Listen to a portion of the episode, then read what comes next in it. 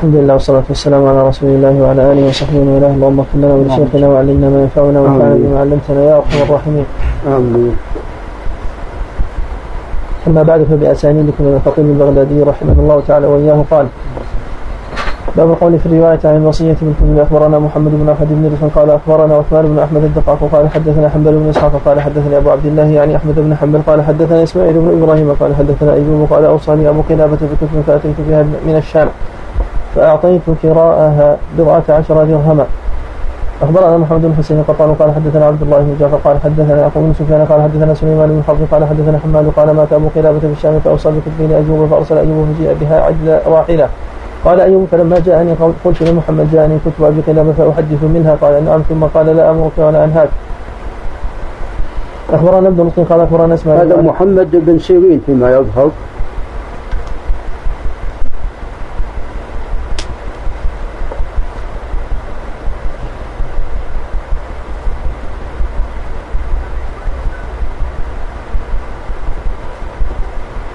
أخبرنا من رسول قال أخبرنا إسماعيل بن علي القطبي وأبو علي الصواف وأحمد بن جعفر بن حمد قالوا حدثنا عبد عبد الله بن أحمد قال حدثني أبي قال حدثنا عفان قال حدثنا حماد عن أيوب قال قلت لمحمد ما ترى في كتب أبي قلابة قد جاءت أرويها قال نعم. قال ثم قال بعد ذلك لا أمرك ولا أنهاك.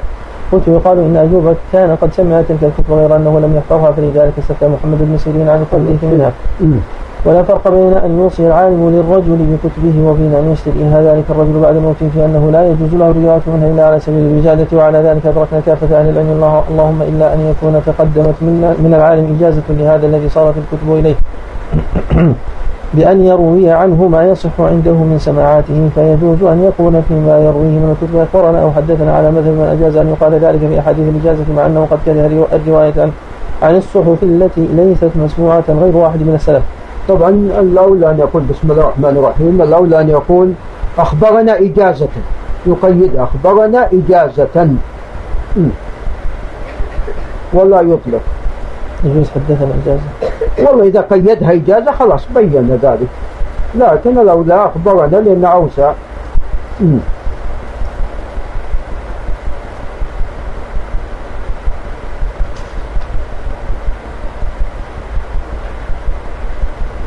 السلام عليكم قال أخبرنا أبو منصور محمد بن عيسى الحمداني قال حدثنا صالح بن أحمد الحافظ قال أخبرنا أحمد بن مخلد قراءة قال حدثنا محمد بن أبي هارون قال حدثنا أحمد بن نصر قال حدثنا محمد بن مخلد الحمصي قال حدثنا سعيد بن حسين بن عبد الرحمن عن أبي عبد الرحمن السلمي قال قال عمر بن الخطاب رضي الله عنه إذا وجد أحدكم كتابا فيه علم فيه علم لم يسمعه من عالم فليدعو بإناء وماء فلينقعه فيه حتى يختلط سواده مع بياضه.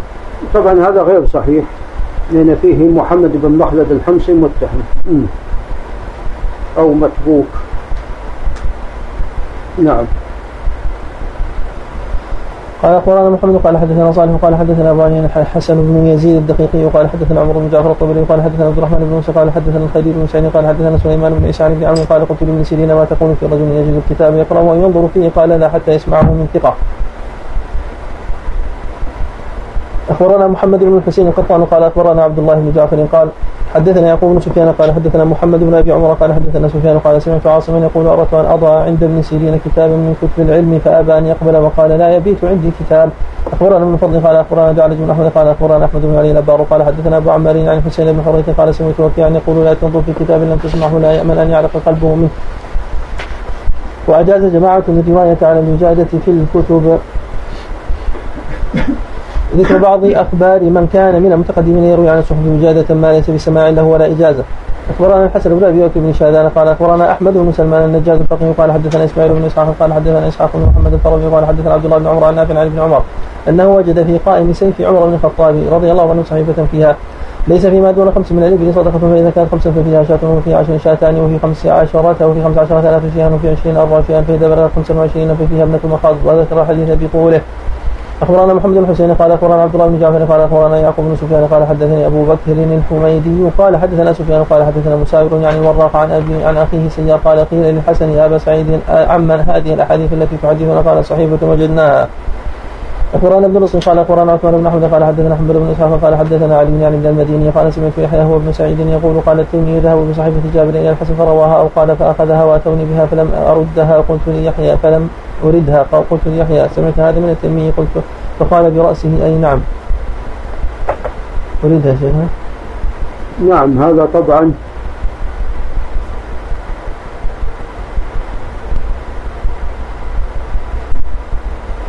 هذا مما يدل على صحة رواية أبي الزبير عن جابر. لأن قد نص أبو حاتم على أن أبا الزبير ممن روى من كتاب سليمان بن قيس اليشكري الأحاديث التي كتبها عن جابر وسليمان ثقة دليل فإذا روايته فيما لم يسمعه تعتبر أيضا صحيحة. نعم.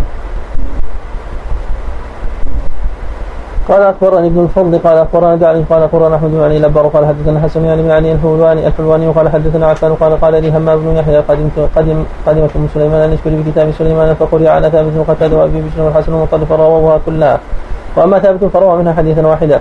أخبرنا أبو نعيم الحافظ قال حدثنا محمد بن أحمد بن الحسن قال حدثنا محمد بن عثمان بن أبي شيبة قال حدثنا علي بن عبد الله المديني وقال قال يحيى رايت في كتاب عندي عتيق سفيان حدثني عبد الله بن ذكوان أبو قال حدثني ابن سعيد.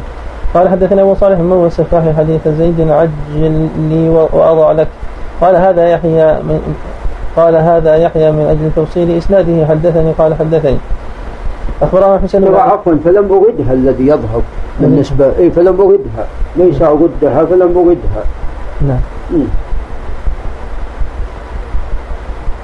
أخبرنا حسين بن علي الطناجيري قال أخبرنا عمر بن أحمد الواعظ قال حدثنا محمد بن جعفر العسكري وقال حدثنا جعفر بن أبي عثمان قال سمعت علي بن المديني يقول وائل بن داوود لم يسمع ابنه لم يسمع ابنه إنما كان لم يسمع من ابنه إنما كانت له صحيفة في بيته.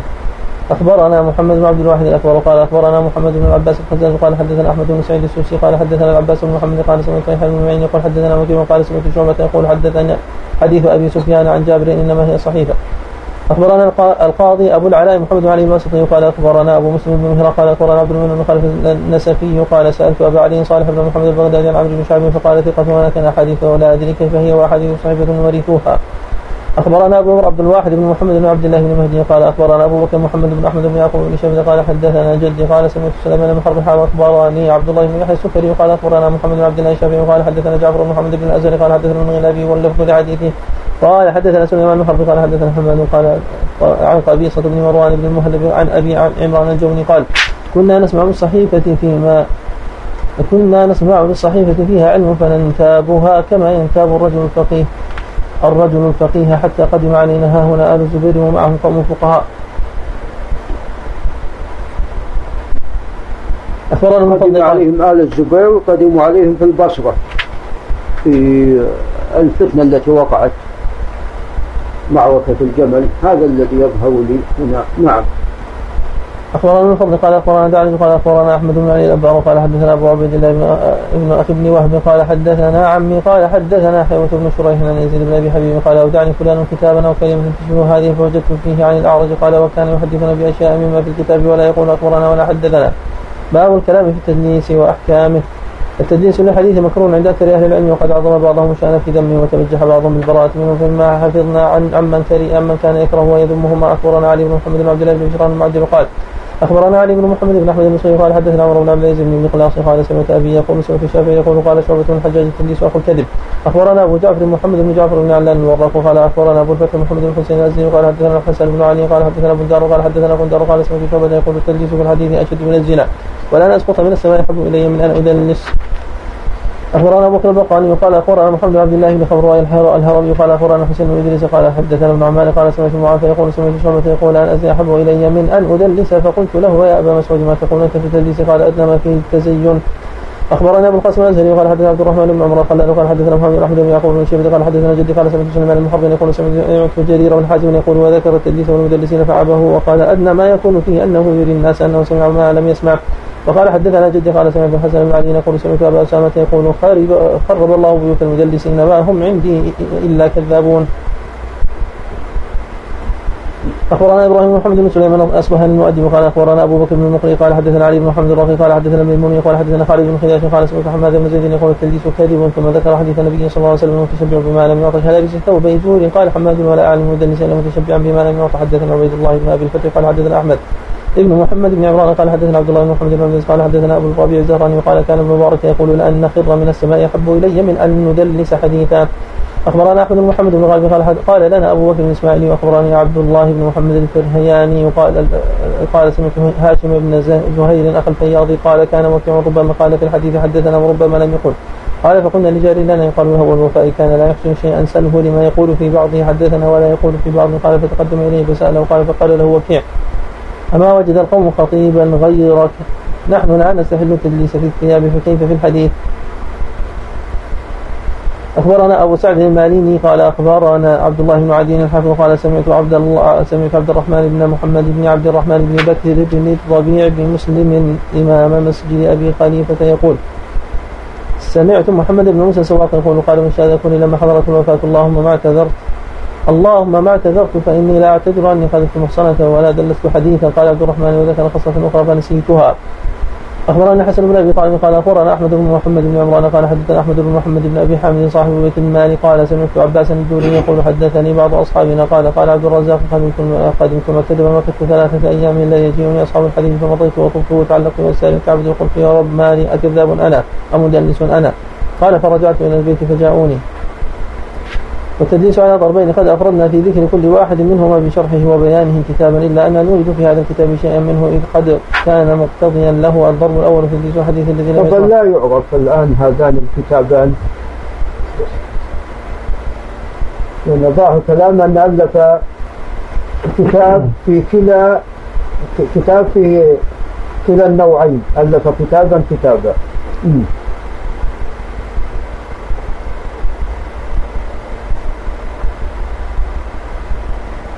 الله قال الضرب الأول تدليس الحديث الذي لم يسمعه الله ممن دلس عنه بروايته إياه على وجه المهم انه سمعه منه ويعدل عن البيان بذلك ولو بين أنه لم يسمعه من الشيخ الذي دلس عنه فكشف ذلك لصار ببيانه مرسلا للحديث غير مدلس فيه لأن الإرسال للحديث ليس بفهم من المرسل كونه سامعا ممن لم يسمع منه وملاقيا لمن لم يلقه إلا أن التدليس الذي ذكرناه متضمن الإرسال لا محالة من حيث كان المدلس مدلس ممسكا عن ذكر من بينه وبين من دلس عنه وإنما يفارق حاله حال المرسل بإيهامه السامع ممن لم يسمع منه فقط.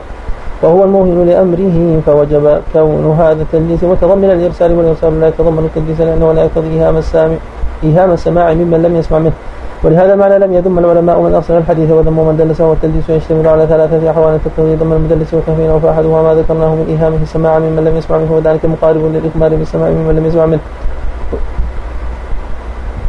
الثانية عدوله عن الكشف إلى الاحتمال وذلك خلاف موجب الوراء والأمانة. والثالثة إن أو الثالثة أن المدلس إنما لم يبين من بينه وبين من روى عنه لعلمه أنه لو ذكره لم يكن مرضيا مقبولا عند أهل النقل فلذلك عدل عن ذكره.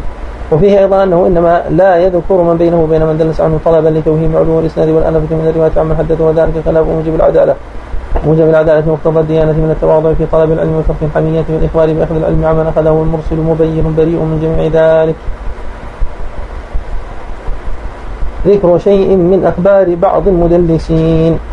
أخبرنا أبو سعيد محمد بن موسى بن فضل بن شاذان الصيرفي وقال حدثنا أبو العباس محمد بن يعقوب الأصم وقال حدثنا عبد الله بن أحمد بن محمد قال حدثني أبي قال لم يسمع سعيد بن أبي عروبة من حكم وتيمة شيئا ولا من ولا من حماد ولا من عمرو بن دينار ولا من هشام بن عروة ولا من إسماعيل بن أبي خالد ولا من عبيد الله بن عمر ولا من أبي بشر ولا من زيد بن أسلم ولا من أبي الزناد. قال أبي وقد حدث عن هؤلاء كلهم ولم يسمع منهم شيئا.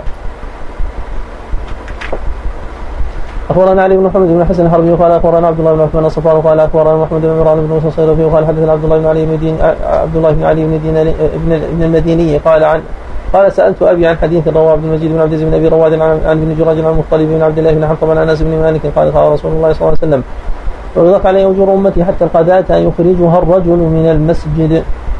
حتى القذاة يخرجها الرجل من المسجد قال ابن جريج لم يسمع من المطلب قال ابن جريج لم يسمع من المطلب عبد الله بن حنطب. نعم وأيضا ابن حنطب لا يعرف بالسماع من أنس بن مالك. نعم.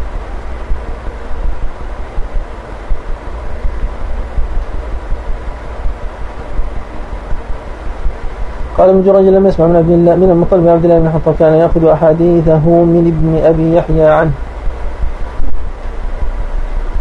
أخبرنا أبو بكر البقاني وقال أخبرنا محمد بن عبد الله بن خضراء قال حدثنا الحسين بن إدريس قال سمعت بن عمار يقول كان أبو معاوية إذا ذهب في حاجة أو صام يترك عند الأعمش أن يتحفظ عليه ما يمر بعده. قال فكان يجيء فيسأله عما مر بعده. قال فجئت يوما فذكروا لي أنه ذكر عن مجاهد من إيجاب المغفرة إطعام المسلم السغبان قال فسألته عنه فقال أليس أنت حدثتني به عن هشام بن سعيد العلاف عن مجاهد قال فقلت له فحدثني به فحدثه به. قال ابن عمار قال قال الأعمش أبا معاوية وهشاما وسعيدا وقال مجاهد ثم قال ابن عمار. وقال مجاهد ثم قال ابن عمار حدثنا أبو معاوية عن هشام بن حسن عن سعيد العلاف عن مجاهد قال من إيجاب المغفرة إطعام المسلم السغبان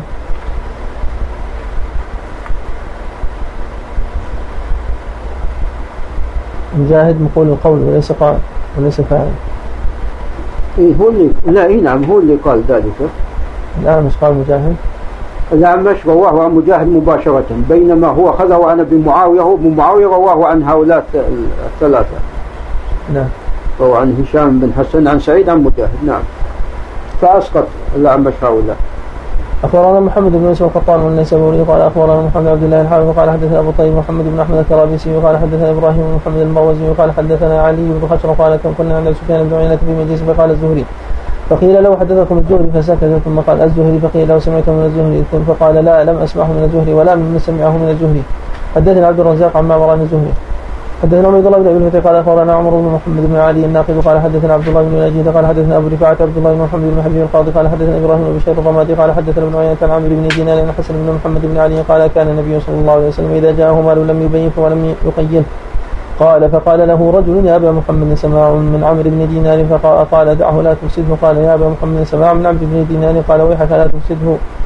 ابن جريج عن عمرو بن دينار قال يا أبا محمد سماع سماع عمرو بن جريج قال ويحك. كم تفسده الضحاك بن مخلد أبو عاصم عن ابن جريج قال يا أبا محمد سماع من أبي عاصم. قال ويحك كم تفسد حدثني علي بن المديني عن الضحاك بن مخلد عن ابن جريج عن عمرو بن دينار ثم قال ابن عيينة تلوموني على علي بن المديني ألا ما أتعلم منه أكثر مما يتعلم مني. أخبرني أسقط كل هؤلاء. نعم بن عيينة نعم. أخبرني أبو الوليد الحسن بن محمد الدربندي الدرب الدربندي قال أخبرنا محمد بن أحمد بن محمد بن سليمان الحافظ البخاري قال أخبرنا علي بن محمد بن جعفر بن حرب الكناني السراج قال حدثنا محمد بن علي بن الحسن ابن الحسين البلخي قال حدثنا أبو بكر محمد بن سعيد بن قتيبة البخاري الأصلي قال حدثنا محمد بن سهل بن فرقان يعرف بالكاذب قال حدثنا محمد بن سلام بن الكندي قال حدثنا عبد الله بن مبارك قال قلت لشريك بن عبد الله النخعي تعرف أبا سعد البقال؟ قال إي والله أعرفه على الإسناد أنا حدثته عن عبد الكريم الجزري عن زياد بن أبي مريم عن عبد الله بن معقل. عن عبد الله بن مسعود قال قال رسول الله صلى الله عليه وسلم الندم توبه فتركني وترك عبد الكريم وترك زياد بن أبي مريم وحدث عن عبد الله بن معقل.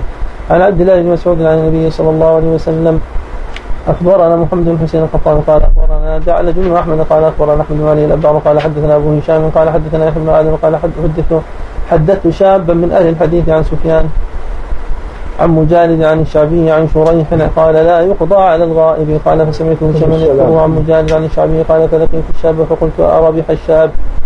حدثنا هشيم عن مجالد عن الشعبي فقال الشاب هشيم والله عني وعنك. عن سفيان عن مجاهد عن الشعبي.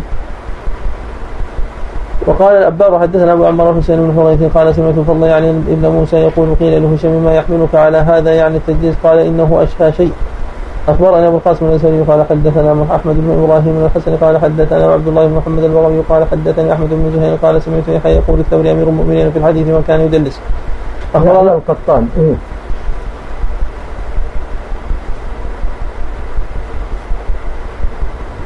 أخبرنا محمد بن جعفر بن علان قال أخبرنا أبو الفتح محمد بن حسين الحافظ قال حدثنا الحسن بن علي قال حدثنا محمد بن يحيى الأزدي قال سمعت يزيد بن هارون يقول قدمت الكوفة فما رأيت بها أحدا إلا وهو يدلس إلا مسعر بن خدام وشريكا. فبدأ التشريك يعني كان عنده بعض التدليس.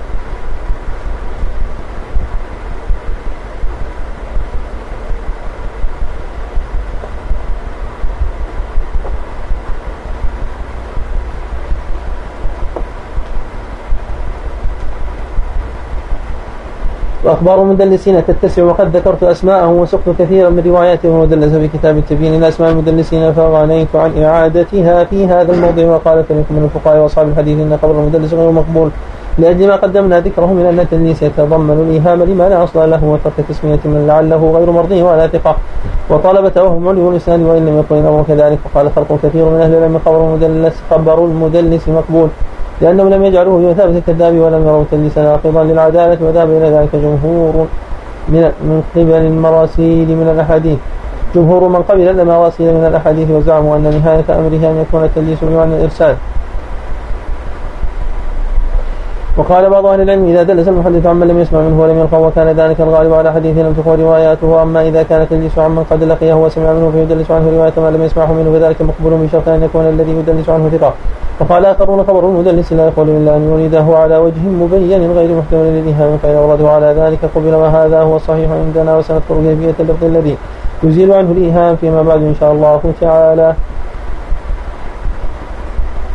اخبرنا أبو بكر أحمد بن سليمان بن علي المقيم الواسطي قال حدثنا عبد الرحمن بن عمر قال قال حدثنا محمد بن أحمد بن يعقوب بن شيبة قال حدثنا جدي قال التدليس جماعة قال التدليس جماعة من المحدثين لا يرون به باسا وكرهه جماعة منه ونحن نكرهه ومرات ليس منهم فإنما يجوزه عن الرجل الذي قد سمع منه ويسمع من غيره عنه ما لم يسمعه منه فيدلسه ويرى أنه قد سمعه منه ولا يكون ذلك أيضا عندهم إلا عن ثقة.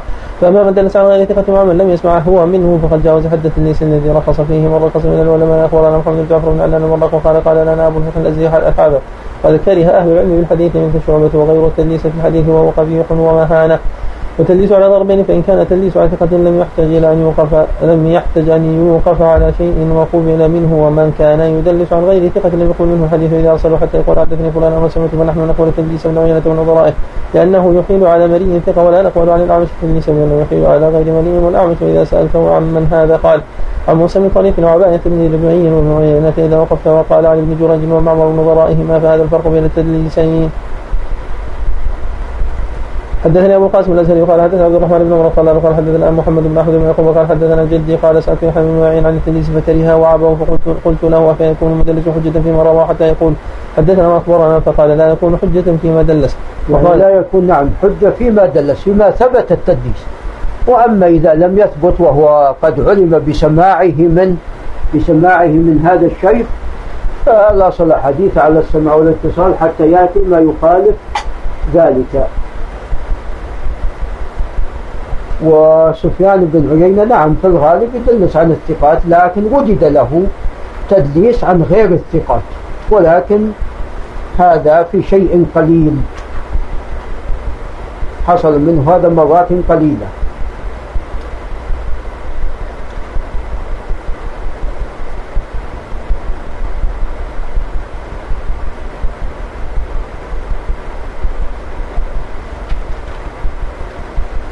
وقال جدي سألت علي من المدينة عن الرجل يدلس ويكون حجة فيما لم يقل حدثنا قال إذا كان الغالب عليه التدليس فلا حتى يقول حدثنا قال علي والناس يحتاجون في حديث سفيان إلى يحيى القطان لحال الإخبار يعني على أن سفيان كان يدلس وأن يحيى القطان كان يوقف على ما سمع مما لم يسمع.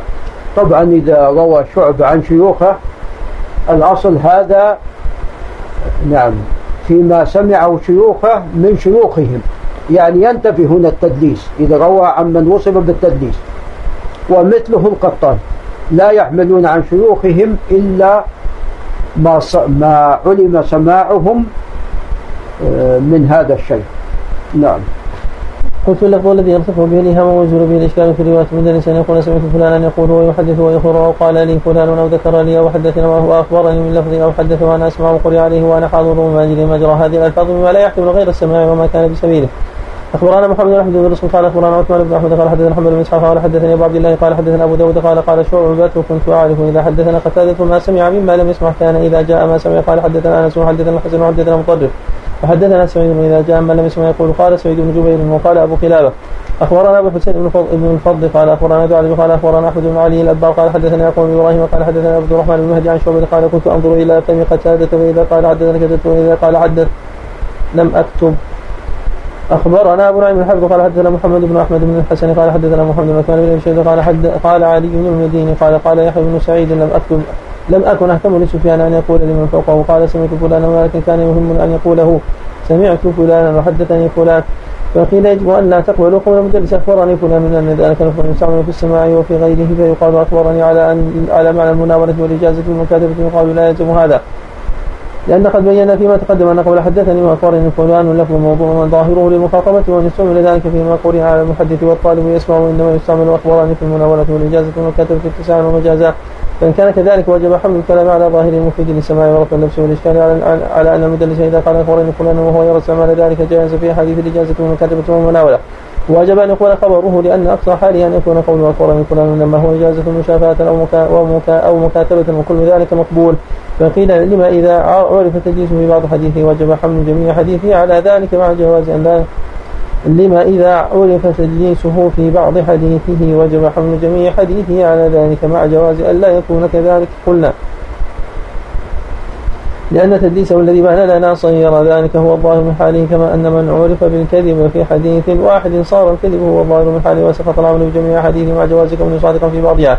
فكذلك حال من عرف بتدليس ولو بحديث واحد فإن وافقه ثقة على رواية وجب العمل به إلا أجل رواية ثقة له خاصة دون غيره. وربما لم يسقط المدلس وربما لم يسقط المدلس اسم شيخه الذي حدثه لكنه يسقط ممن بعده في الإسناد رجلا يكون ضعيفا في الرواية أو غير صغير السن. أو غير أو صغير السن. ويحسن الحديث ويحسن الحديث بذلك. وكان سليمان الأعمش سفيان الثوري وبقية من ولد يفعلون مثل هذا. نعم. سفيان طبعا يدل تدليس الشيوخ. هو المشهور عنه تدليس الشيوخ سفيان بن عيينة. سفيان الثوري عفوا مشهور عنه تدليس الشيوخ. لكن أحيانا قد يدلس تدليس الإسناد وقد يدلس أيضا تدليس التسوية. كما هنا؟ نعم.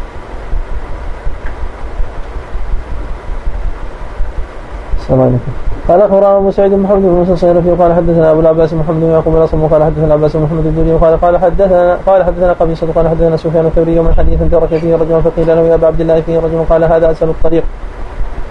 قرأت في كتاب ابن مسعود إبراهيم محمد بن عبيد الدمشقي قيل له أو قال أخبرنا محمد بن أحمد بن فضل بن شهريار قال أخبرنا عبد الرحيم بن أبي حاتم قال عبد الرحمن بن أبي حاتم قال سمعت أبي وذكر الحديث الذي رواه إسحاق بن راهوي عن بقية قال حدثنا أبو وفي الأسد قال حدثنا نافع عن ابن عمر قال لا تحمد إسلام امرئ حتى تعرف عقدة رأيه. قال أبي هذا الحديث له علة قل من يفهمها روى هذا الحديث عبيد الله بن عمرو عن أبي إسحاق عن إسحاق بن أبي فروة عن نافع عن ابن عمر عن النبي صلى الله عليه وسلم عبيد الله بن عمرو وكنية وأبو ومن هو أسدي. فكأن بقية بن الوليد كن عبيد الله ونسبه إلى بني أسد لكي لا يفصل له. حتى إذا ترك إسحاق بن أبي فروة من الوسط لا يهتدى له وكان بقية من أفعال الناس لهذا. وأما ما قال إسحاق في رواية عن بقية عن أبي وهب عن نافع فهو وهم غير أن وجهه عندي أن إسحاق لعله حفظ عن بقية هذا الحديث ولم يقل ما عمل بقية من تركه. إسحاق من الوسط وتكنيته عبيد الله بن عمرو فلم يفتقد لفظه بقية أو يتفقد. أي نعم يتفقد. فلم يتفقد لفظه بقية في قوله حدثنا نافع أو عن نافع. قلت وقول أبي حاتم كله في هذا الحديث صحيح وقد روي الحديث عن بقية كما شرح قبل أن يغيره يدلسه اسحاق. لإسحاق. ويدلسه لإسحاق. أخبرنا أبو بكر البقاني وقال أخبرنا الحسين بن علي التميمي قال حدثنا محمد بن سيب ابو عبد الله قال حدثنا موسى بن سليمان قال حدثنا بقية قال حدثنا عبيد الله بن عبد عن اسحاق بن عبد الله بن أبي فروة عن عن نافع عن ابن عمر قال قال النبي صلى الله عليه وسلم لا تعجبوا لإسلام امرئ حتى تعرف عقدة عقله. ويقال انما رواه مالك بن أنس عن ثور بن زيد عن ابن عباس كان ثور يرويه عن عكرمة عن ابن عباس وكان مالك يكره الرواية عن عكرمة فأسقط اسمه من الحديث وأرسله هذا لا يجوز وإن كان مالك يرى الاحتجاج بالمراسيل لأنه قد علم ان الحديث عمن ليس بحجة عنده وأما المرسل فهو أحسن حالة من هذا لأنه لم يثبت من حال من أرسل عنه أنه ليس بحجة. أخبرنا أبو بكر أحمد بن محمد بن إبراهيم الاشناني بن عيسى قال سمعت ابا الحسن أحمد بن محمد بن عبد يوسف الطرائفي يقول سمعت أبا سعيد وعثمان بن سعيد الدارمي يقول سمعت يحيى بن معين وسئل عن الرجل يلقى الرجل الضعيف يلقي الرجل الضعيف من بين ثقة يفهم الحديث عن ثقة. ويقول أنقص من الحديث أنقص من الحديث وأصل ثقة عن ثقة يحسن الحديث بذلك. فقال لا يفعل لعل الحديث عن كذاب ليس بشيء فإذا هو قد حسنه وثبته ولكن يحدث به كما روي. قال أبو سعيد كان الأعمش ربما فعل ذا. وأما الضرب الثاني من التدليس فهو أن يبني المحدث عن شيخ سمع منه حديثا يغير فيه اسمه وكنيته أو نسبه أو حاله المشهورة من أمره لئلا يعرف العلة في فعله. ذلك كون شيخه غير ثقة أو في اعتقاد أو في أمانة أو يكون متأخر الوفاة قد شارك الراوي عنه جماعات دونه في السماع منه أو يكون أصغر من الراوي عنه سنا أو تكون أحاديث التي عنده عنه كثيرة. فلا يجب تكرار فلا يحب تكرار الرواية عنه في غير حاله لبعض هذه الأمور وأنا أسوق من أخبار من كان يفعل ذلك بعض ما تيسر إن شاء الله تعالى. أخبرنا أبو سعيد محمد بن موسى الصيرفي قال حدثنا أبو العباس محمد بن يعقوب الأصم قال حدثنا عبد الله بن أحمد بن حنبل قال حدثني أبي قال بلغني أن عطية كان يأخذ الكلبين بلغني أن عطية كان يأتي الكلبية فيأخذ عنه التفسير. قال وكان يكني يكنيه أبا بأبي سعيد فيقول قال أبو سعيد وكان شيء من ضعيف فحديث عطية. قلت الكلبي يكنى أبا النضر وإنما غير عطية كنيته ليوهم الناس أنه يروي عن أبي سعيد الخدري التفسير الذي كان عنه عنه. أخبرنا أبو عبد الله أحمد بن محمد بن عبد الله الكاتب قال أخبرنا أبو محمد علي بن عبد الله بن المغيرة الجوهري قال حدثنا أحمد بن سعيد الدمشقي قال حدثني زهير بن وكان قال حدثني رجل من ثقة قال قال لي أبو الحسن المدائني وابو اليقظاني هو سحيم بن حفص وسحيم لقب واسمه عامر بن حفص وكان لحفص بن ابن مقابله محمد وكان أكبر ولدي فكنيته أنا به. ولم يكن يكنى به وكان حفص الأسود شديد السواد يعرف بالأسود وقال لي أبو الإقلان سمتني أمي خمسة عشر يوما عبد الله فإذا قلت حدثنا أبو الإقلان فهو أبو الإقلان وإذا قلت محمد بن حفص وعامر بن حفص وعامر بن أبي محمد وعامر بن الأسود وعامر بن الأسود وعبد الله بن فائد وأبو إسحاق المالكي فهو أبو اليقظان حدثني القاضي وعبد الله الصيمري وقال حدثني علي حدثنا علي بن الحسن الرازي. قال حدثنا محمد بن حسين زعفراني قال حدثنا أحمد بن زهير قال سمعت بن معين يقول كان مروان بن معاوية يغير الأسماء يعني على الناس يحدث عن الحكم بن أبي خالد وإنما هو الحكم بن ظهير.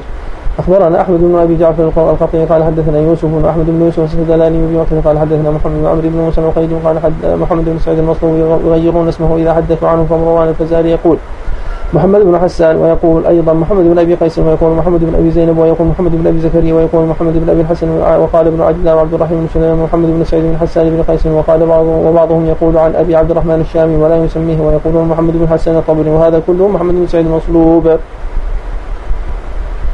أخبرني علي بن أبي الحسن الدقاق قال قرات على الحسين بن هارون الضبي وعن ابي العباس أحمد بن محمد بن سعيد قال سمعت عبد الله بن أحمد بن سوادة أبا طالب يقول قال أهل الشام اسمه محمد بن سعيد الزنديق على 100 اسم وكذا وكذا اسم قد جمعتها في كتاب وهو الذي أفسد كثيرا من حديث قال أبو العباس بن سعيد. محمد بن سعيد الأسدي وعبد الله الشامي وقال أبو عبد الرحمن المصوم في الزندقة وقال عبد الرحيم يعني بن سليمان محمد بن غانم وقال أبو معاوية أبو قيس محمد بن عبد الرحمن وقال ربما قال عبد الرحيم بن أبي قيس ويقال الربضي ويقال الطبري ويقال محمد بن عسان ويقال محمد بن عبد الرحمن روى عنه الثوري والحسن بن صالح وقال المقرئ عن سعيد بن أبي أيوب عن ابن عجلان عن محمد بن سعيد بن حسان بن قيس وهو هذا. قال أبو بكر البرقاني قال حدثنا أخبرنا أبو بكر البرقاني وقال حدثنا يعقوب بن موسى الاردبيلي وقال حدثنا أحمد بن طاهر الميانجي وقال حدثنا سعيد بن عبد البردعي وقال قال أبو زرعه قلت له نبيل شيخ يحدث عنه الحماني يقال له علي بن سويد. فقال لم تفطن من هذا؟ قلت لا. قال هذا معلى بن هلال جعل الحماني معلى عليا ونسبه إلى جده وهو معلى بن هلال بن سويد.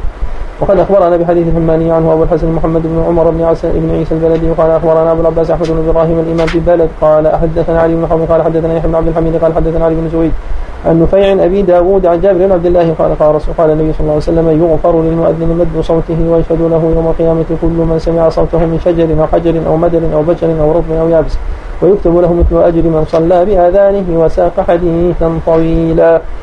أخبرنا أبو سعيد محمد بن موسى الصيرفي قال سمعت أبا العباس محمد بن يعقوب يقول سمعت العباس محمد الدولي يقول سمعت محمد يقول حديث من مات مريضا مات شهيدا كان ابن جرج يقول في إبراهيم بن أبي عطاء يكني عن اسمه وإبراهيم بن أبي يحيى وكان قدريا باطنيا. أخبرنا محمد بن حسين القطان قال أخبرنا جعلج بن أحمد قال أخبرنا أحمد بن علي نباب قال حدثنا ابن أبي في الحلبي قال سمعت إبراهيم بن أبي يحيى يقول حكم الله بيني وبين مالك بن أنس وهو سماني قدريا واما ابن فانه عدد فإني حددته من مات مرابطا مات شهيدا فحدث عني من مات مريضا مات شهيدا ونسبني إلى جدي من قبل أمي إبراهيم بن أبي عطاء. قلت هو إبراهيم محمد بن أبي يحيى الأسلمي واسمه أبي يحيى سمعان مولى عمرو بن عبد نهم ويقال إن ابن جريج أيضا روى عنه. فقال حدثنا أبو ذئب وروى عنه محمد بن عمر الواقدي احاديث كثيرة. قال في بعض حدثنا أبو إسحاق بن محمد وقال في موضع آخر حدثنا أبو إسحاق الاسمي وفي موضع آخر. أبو إسحاق بن أبي عبد الله وروى عنه عبد الرزاق بن همام قال حدثنا الاسمي بن محمد وروى عنه عيسى بن سليمان بن عيسى الأسلمي وشيخ ليعقوب بن محمد الزهري فقال حدثني أبو إسحاق بن سمعان وروى عنه مروان بن معاوية فسماه عبد الوهاب المغربي وقد ذكرنا روايات هؤلاء المذكورين عنه في كتابنا الموضح لأوهام الجمع والتفريق وذكرنا أيضا في رواية خلق كثير عن قوم غيروا أسماءهم وأنسابهم المشهورة. طبعا كتاب الموضح لأوهام الجمع والتفريق من أهم ومن أهم كتب الخطيب وأكثرها فائدة. وأما حديث من مات مريضا مات شهيدا فهذا لا يصح. وحديث يغفر للمؤذن مدى صوته فهذا هذا طبعا السياق غير صحيح. ولكن أصل هذا الحديث معناه موجود في حديث أبي سعيد الخدري اللي رواه البخاري. نعم. إي نعم. هذا الاسناد بهذا الإسناد مو صحيح. لكن مرابط يجرى عليه عمله إلى قيام الساعة.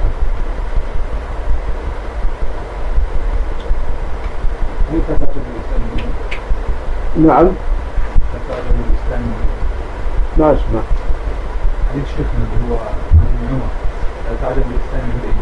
لا لا يصح أيضا باطل. أي حتى تعلم عقدة رأيه له الشاهد في المغفرة للمؤذن وليس في أنه يكتب له مثل أجر من صلى بأذانه. والله الشاهد نعم يغفر للمؤذن مدى صوته ويشهد له. كل هذا ثابت. نعم. السلام. قال فمنهم محمد بن محمد بن سليمان الباغندي كان يروي عن يحيى بن أبي طالب فيقول حدثنا عبد الله بن الزبرقاني وعن محمد بن غالب التمتم فيقول حدثنا عبد الله بن غالب التمر ومحمد بن مظفر الحافظ كان يروي عن أبي الحسين عمر بن الحسن الاشناني فيقول حدثنا عبد الله بن الحسن الشيباني وعن عبد الباقي بن طالع القاضي يقول حدثنا عبد الله بن مرزوق وأبو بكر محمد بن القاسم الانباري كان يروي عن محمد بن خالد بن المرزوباني فيقول حدثنا عبد الله بن خالد وابو عبيد الله المرزوباني كان يروي عن محمد بن يحيى السوري فيقول حدثنا أبو بكر الجرجاني الجرجاني